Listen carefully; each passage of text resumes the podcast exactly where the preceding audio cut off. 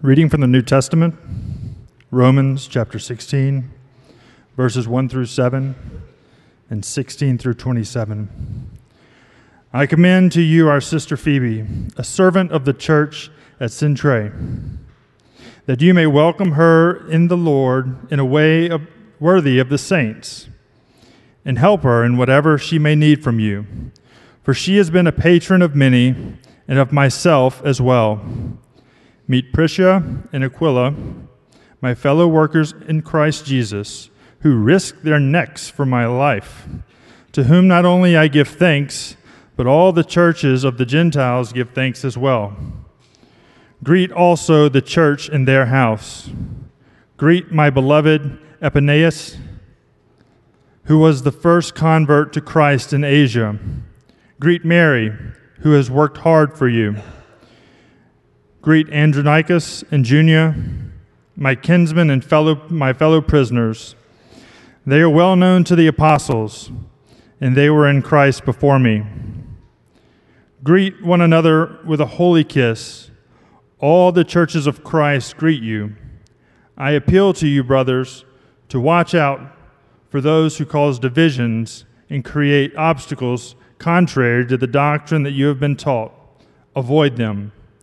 For such persons do not serve our Lord Christ, but their own appetites, and by smooth talk and flattery they deceive the hearts of the naive.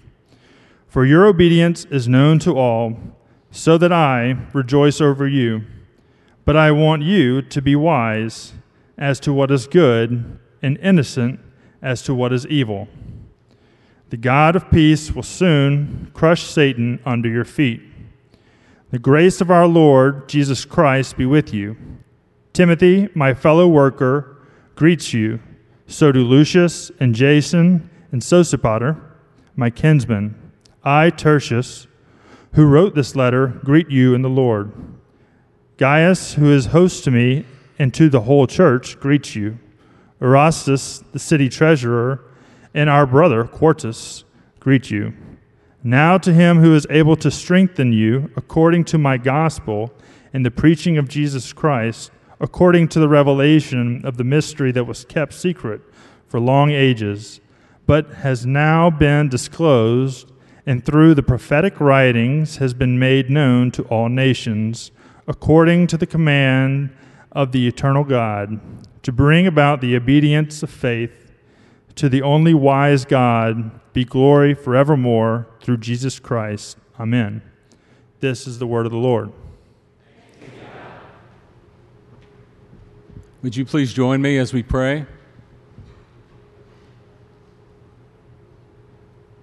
Father, as we hear your word being read, it reminds us that, that we're not so different as those first believers were.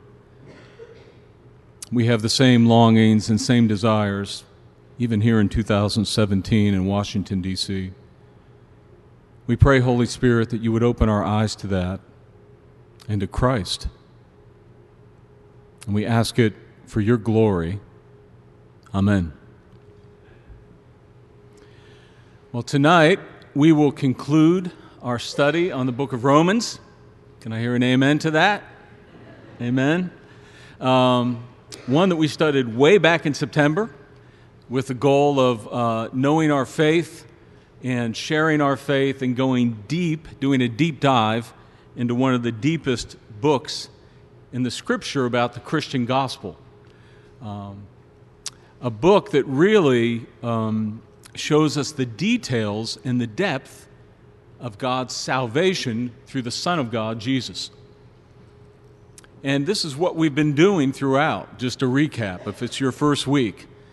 Basically, for most of the time, in chapters 1 through 11, we were looking at pretty intense and complex theology that basically establishes God's grace as God's grace. And then Paul turned to applying that gospel to our lives, things like how we love one another, the, uh, how we handle differences with one another, the weak and the strong. And then last week we talked about how it applied to mission, and this week, to conclude, how it applies to what I'm calling team ministry. Team ministry. Now, it's typical in Paul's letters that he will greet people in the close. This was typical of ancient letters. But nowhere else do we have this many greetings. This is the most extensive list we have of people that he's greeting. And, and we just actually read a portion of it. I just figured if, if I can barely pronounce the names, why, uh, you know, why torture our reader to have to do them all? But I encourage you to look at it, open it up even now. Um, but in it, we get a glimpse of the early church and how they thought about team ministry. We love to see one of our athletic stars shine. You know, we love to see that person hit the three pointer right at the buzzer. We love to see, um, you know, uh, the double play or the triple play. This week I was looking at some triple plays throughout history. You know, just amazing. Baseball. Um, I don't, uh, you know, I, there's sports that I don't know about, so I'm not trying to insult anybody's intelligence. Uh, triple play, or what they call in hockey the tic tac toe, you know, where it gets passed three times before the thing is shot. Um, it really is, you know, it's one thing to see someone. Uh, I guess if I had a choice between watching someone hit a home run, or hit the three pointer, or hit the slap shot, I'd rather see the latter. There's just something beautiful about teamwork, whether it's the San Antonio Spurs and how many times they pass, or whether it's watching a hockey team just work together, or whether it's watching a baseball team, you know, work it around the diamond in such a beautiful way. It really looks like poetry. It looks like uh, ballet at times.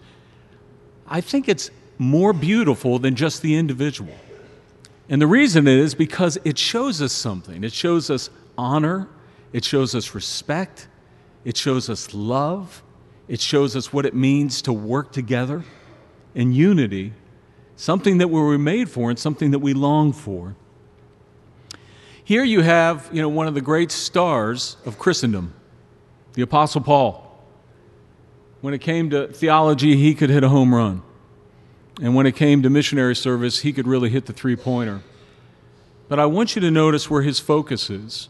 He's well aware that he's on a team, and he's just so appreciative that he's on a team. And I think that's the insight that we get in this passage. From the beginning at Grace Downtown, we have desired to be an every member ministry. And you see that, whether it's our setup team, or whether it's uh, our community group ministry and people leading, or the staff, or the way the elders function, or the diaconate together. And we don't do it just because it's fun or it's pragmatic. It actually makes things probably more difficult at times because you got to take time, you got to work through stuff. But we do it because we believe it's thoroughly biblical. It's what God has given us as the vision of the church. So, for this last look at the book of Romans, I'd like us to look at what marks a team ministry and what holds it together. Okay? Let's look at those two things together. What marks a team ministry first? Paul's greeting includes 26 individuals, two married couples, and three house churches. It's a lot of people, right? A lot of people. And because we're given so many names, we're given some insight into the way the ministry was functioning. A um, couple things I think we find about these marks. First of all, it was a diverse team, it was a diverse body. Um, names often indicate diversity.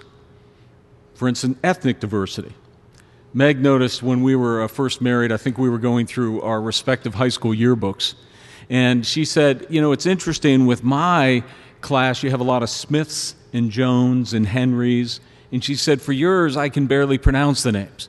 You know, it's like Bartolotta, Kaczynski, Gudenberg. You know, it's all these ethnicities jumping out from you, the part of Pittsburgh that I grew up in. Uh, same with these names. Most of the names here are Gentile names, John Jewish, uh, non-Jewish names. Why is that significant? Well, I mentioned this last week.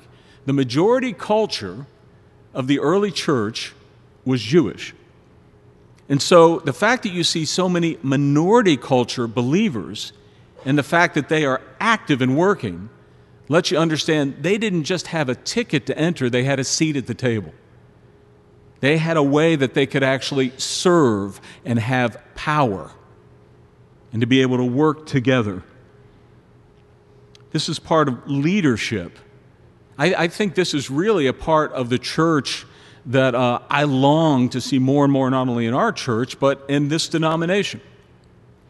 Uh, I, one of the signs that we'll see that uh, we're growing in godly diversity is when we see less white leaders in the Presbyterian Church in America. Uh, we see more people up front at the General Assembly, people that represent the diversity of the body and the ministry. And I think that's the, tru- the truth in any uh, church that God would actually take whatever demographics present and everybody would rise and everybody would have that place. But names as well in the ancient world told, told us something more. Not just ethnicity and race, they could tell you something about socioeconomic class, ancient names. In this list, we have some noble names uh, Aristobulus, who scholars believe may have been the grandson of Herod the Great, or Narcissus, who uh, likely was serving the Emperor Claudius. So there you have folks of pretty high stature, pretty high cultural power. Uh, Phoebe's mentioned. She's a wealthy benefactor. This is a woman of independent means, a woman that uh, has quite a bit of money. Uh, she's been serving people, but many of the names, most of the names, the majority of the names are actually slaves and freed slaves. Which gives us a glimpse that it wasn't just one socioeconomic class, but a diverse economic class. Those that were currently slaves in the Roman world, but those that had earned enough money to be released. I was thinking about um, Absalom Jones. He was the first African American Episcopal minister to be ordained and then he went on to be a Methodist lay minister and pastor um, a um, basically a diverse church, uh, white and black church. But although he was a minister there, he and his fellow African Americans were not allowed to sit on the bottom floor or pray and kneel at the bottom floor. In fact, one day in worship, they decide that they'll sit and actually pray, and they're obstructed. They're not allowed to. So they get up and they walk out. It's one thing to have admittance, it's another thing to have access, right? And in the early church, we see something very different that people had access. We actually have a letter in the New Testament, uh, Philemon, which is written to someone that owned an indentured servant, and the indentured servant had ran away. And you get a glimpse of how Paul understood those dynamics. It worked different in the kingdom of God. And this ought to mark leadership in the church, where, you know, the folks that are in leadership just aren't, you know, ones that have reached some milestone in their career or have a lot of letters after their title, because we understand wisdom and maturity to be wrought by the Holy Spirit. That's another mark of the early church. A third one was its gender diversity. We have two husband and wife teams mentioned. Uh, we have single women mentioned, Mary uh, Paul refers to the mother of Rufus. This likely was um, the wife of Simon who carried the cross. You remember when Jesus uh, couldn't carry his cross, and Simon from Cyrene, an African man, was called in? And Paul refers to her as his mother. She's been like a mother to me. It's Paul's cross cultural mother, Rufus's mom. And then Phoebe, who I mentioned, the, the word we're given here about Phoebe is diakonos diakonos, which means uh, servant, or it's the word we get deacon from. And we're unsure in this setting whether or not she was a deacon of the church or whether she was just a servant of the church. It's hard to tell from just this context. Uh, it may have been, I guess, if I favored one because it says deaconess of the church, it sounds like an official position. I would guess she was a deaconess in the church. But Paul talks about her stature the fact she's uh, a business person. This is probably how she became a patron. She supported many people, he says, not just himself.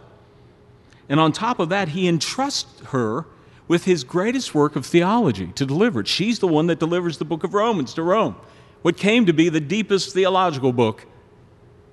Paul had such esteem for her, he said, when she shows up, give her anything she wants. Anything she wants, and greet her as worthy of the saints, worthy of the great saints that go through the scripture. And so, in this window, window we see a diverse church one in terms of gender, one in terms of ethnicity, one in terms of socioeconomic class. This marks a team ministry. This is what we're desiring to be at our church, longing to become more and more. But it's also a selfless team. We have greet Prisca and Aquila. Now, Prisca is short for Priscilla and Aquila. And those of you that read the New Testament, the book of Acts, you probably said, hey, wait, I've heard those names. It's because they're written about in the book of Acts. Um, they were actually expelled from Italy when Claudius had ejected all the Jews from Italy. So they had to leave, but they ended up traveling with Paul. They were fellow tent makers with Paul. But they began to do ministry together and spend a lot of time together. So when they go through Ephesus, Paul goes, Would you guys stay here and do ministry? And they end up discipling along a guy named Apollos, who is one of the great teachers and apologists of the Christian church this husband and wife team, bring this guy along in his understanding of Christ. He says that in verse 4 who risked their necks for my life. It's not only the service they did, but Paul is saying there that they actually put their lives on the line for him in his ministry. They risked death for him. We don't know exactly what the circumstance was. They were willing to forfeit their lives for the gospel. And then we have Andronicus and Junia, another couple, and we're told that they were in prison for the gospel. This is a husband and wife team that were thrown in jail because of their ministry and commitment to the gospel. And Paul is thankful to them as well. It was a selfless church, it was a courageous church. We love stories like Band of Brothers or Hacksaw Ridge, right? Where we see someone living selflessly to the point of death. You know that great scene in the first Captain America where they're all at the training, right? And he's this weakling and he can hardly make it through. And the way they test is they throw, uh, you know, a fake grenade, but no one knows it's fake, and he jumps on it, no one else does. You know, those scenes inspire us. They ought to inspire us. The true uh, story of Desmond Doss, who was in the true, you know, what Hacksaw Ridge was written about, when he summed up why he risked his life, and saved all those people. He said it was a service of love. That's how he interpreted it. It was courage motivated not just for bravado, it was courage, courage motivated by his faith in service of love. I was reminded of it actually this week. Um, about six, six months ago, we had a new couple come to our church. And uh, my first meeting with them was an unusual meeting because it was the meeting that they told me that he had gotten a diagnosis out of the blue of stage four cancer. Uh, they had come here to, to start their empty nester portion of their life, uh, excited about it, and boom, he's hit with this. And uh, the treatments appeared to be working, but last week the cancer came back uh, with a vengeance, attacking his brain and his spine, and yesterday he went to be home with the Lord. Meg and I uh, have been spending quite a bit of time with them this week. And uh, one of the things that stuck out to me was watching this man's wife, uh, probably going on 10 to 20 minutes of sleep a night, sitting on his bedside and responding to any movement a head turn, a groan, an eye opening, just moving, you know, fixing his sheet, putting a pillow under his head. They were a team together. And she was a glimpse of just selflessness. What would you give up for someone here? Because, you know, we are spiritually married to Christ. We are the bride. We serve the one who was so selfless, he rendered his very life. That was the whole purpose he came. The whole reason he came was to die for us, to sacrifice his life. But we're not only the bride of Christ, because Christ's Spirit is in all believers, we're also the groom in a sense. Now, he's the groom, but you get my point. We're the body of Christ. What would you give up for someone here? Now, would it be sleep? Would it be money? Would it be control over your schedule? Would it be free time? Would it be vulnerability and honesty? But this is what we're called to. And I know the answer to that question because for years I have watched you give up for one another. You know, stories of friends that wake up in the middle of the night because someone needs driven to the hospital. Community groups that see someone has a financial need, and so, you know, they give additional money to what they would even give to the church to help the person. Countless meals. This week, this woman and her family will be eating the meals of a community group. That's what it's like. That's the power of what we're called to be. But it's an affirmed team as well. Uh, you know, a diverse team, a selfless team, and a firm team. I don't know if you have uh, the memory, and maybe for some of you guys that are younger, uh, you can remember it, uh, but that feeling when uh, this was my gym teacher. They even use that word anymore? Gym teacher, phys ed teacher. Dude, I don't know. You know, but this was uh, basically where they call and say they pick a couple people and say, "You pick teams," and so everybody's like this, and you're just hoping and praying you're not last, right? You're just hoping and praying that someone else next to you is last. You know, you don't want to be not picked, not affirmed on the team. Well, I got good news for you. In the gospel, every believer gets picked and not out of pity, and not because God goes, I guess I need. He does it because you have contribution to make. You're not only saved, you are empowered and equipped.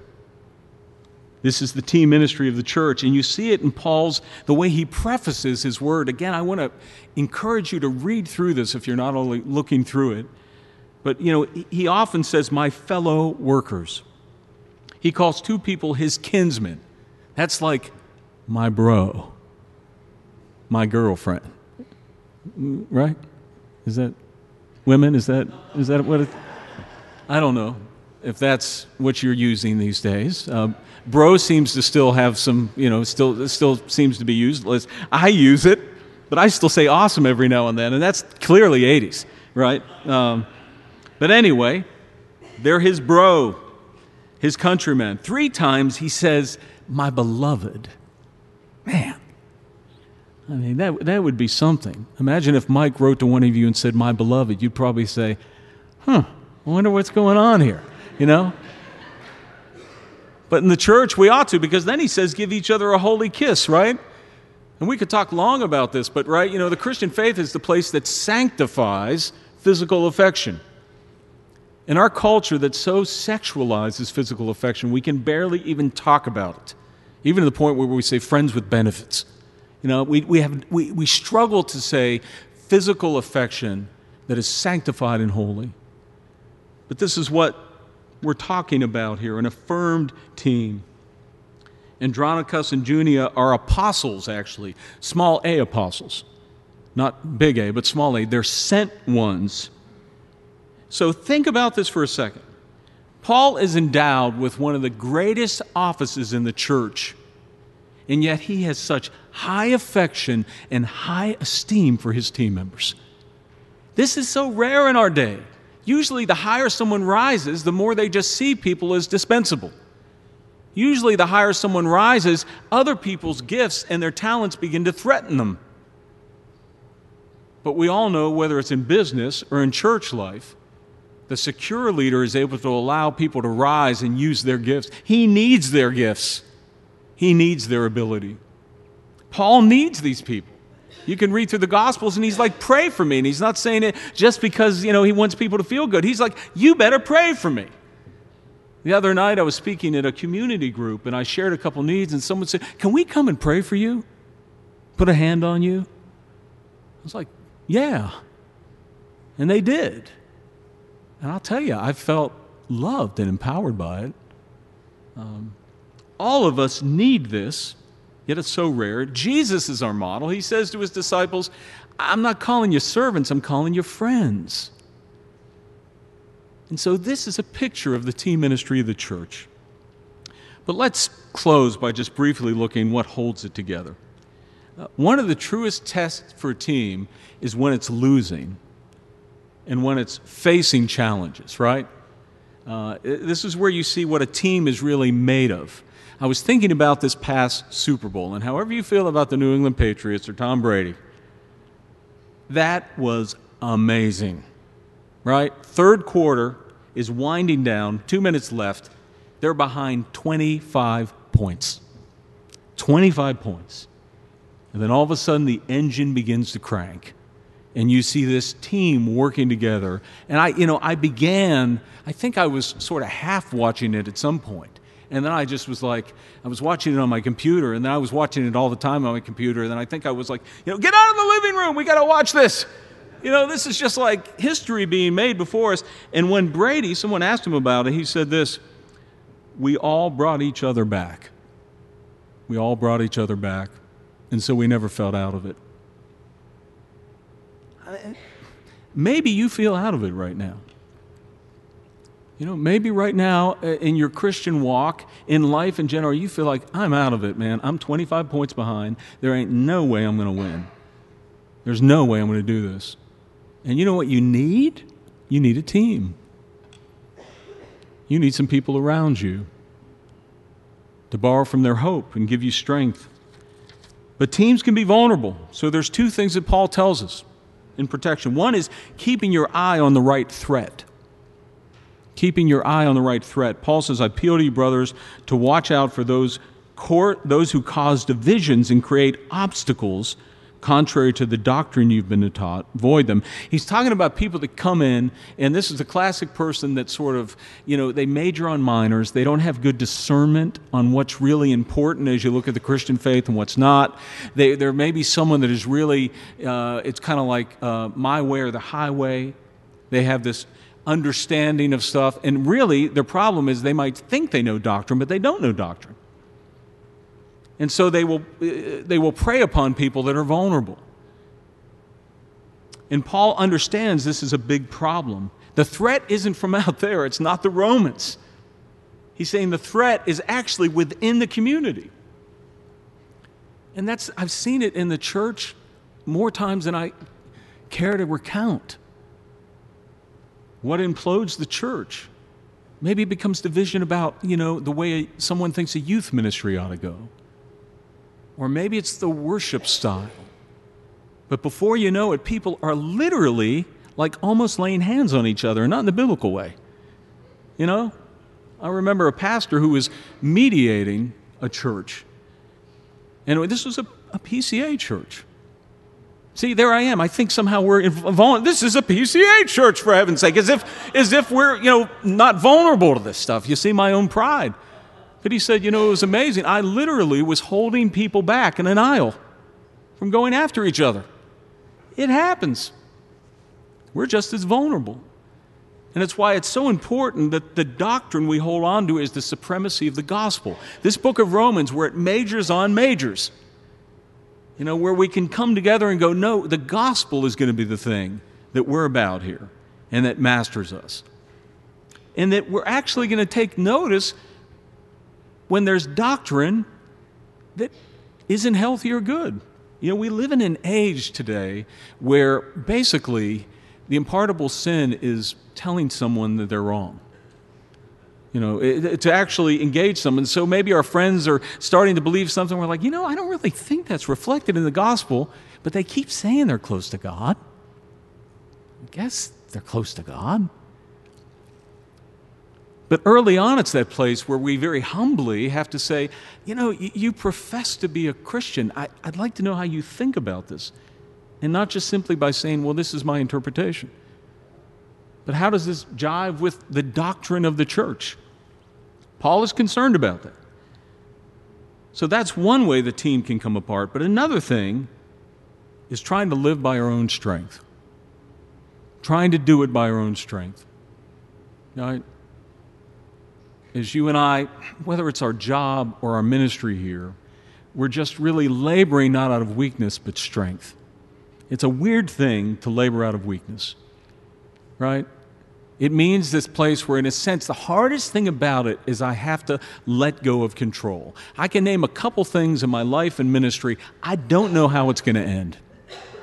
I don't know how it's going to end. And everything in me wants to grab it and change it and manipulate it and make it work. And the hardest thing is to pray and ask God by His strength to keep it together. The only, the only person that's going to keep this church together, and we're going on, you know, 14 years, the only person is going to be Jesus. It's not going to be Mike. It's not going to be me. It's not going to be the elders. It's not going to be the staff. It's going to be Christ. He's the head of the church. Paul says, To him who is able to strengthen, another place says, establish you according to my gospel and the preaching of Christ. Which means we need to be educated in the gospel, but we also have to be believing the gospel. Right before we came out here, we were praying, and uh, Mike prayed because we, by the way, we pray uh, for this service before the service. And one of our prayer team members, you might, uh, right now, uh, uh, you know, Harry is leading. You might, and Harry will come up and tap you on the shoulder and say, You want to come pray. Don't be freaked out uh, you know, we, we just grab people and we pray, and we just pray for the service. And as we were praying for the service, Mike said, Lord, I pray that you would help us to really believe the gospel tonight. To believe it.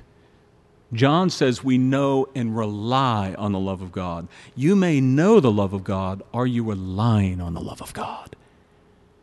Do you believe He loves you in a way where He will not let you go? He will not let you go we need to be strengthened in grace. And as we do, I love this verse the God of peace will crush Satan under your feet. That's looking way back to the book of Genesis. After Adam and Eve sin, God doesn't just let the first man and woman die under their sin. He says that the seed of the woman will crush the head of the serpent. One will come and he will crush the enemy. That is Christ, the Messiah. Christ will crush the enemy. He's already defeated the enemy.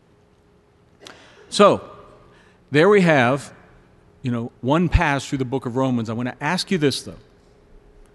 I want to ask you this. We call this thing the power of the gospel. And as you think about starting way in September and going till today, I want to ask you have you been changed? Doesn't have to be, you know, in some way, have you been changed? If you haven't, I want to ask you to go back and listen to all the sermons again. no. I want you to think deeply because this is meant to change us, this gospel. Okay? Let's pray. Thank you, Lord, um, for inspiring. Thank you for uh, converting Saul of Tarsus. Thank you for ch- uh, changing an angry man, a persecutor, into a lover. Thank you, Lord, as well for uh, the gift of the Holy Spirit in Paul writing this book, how all those things he learned of Judaism, you turn the lights on and help them make sense. Thank you for Phoebe, who faithfully carried this letter to the Roman church so we could have it. And thank you for preserving your word throughout all generations. Lord, would you please change us by the power of this gospel? In Christ's name, amen.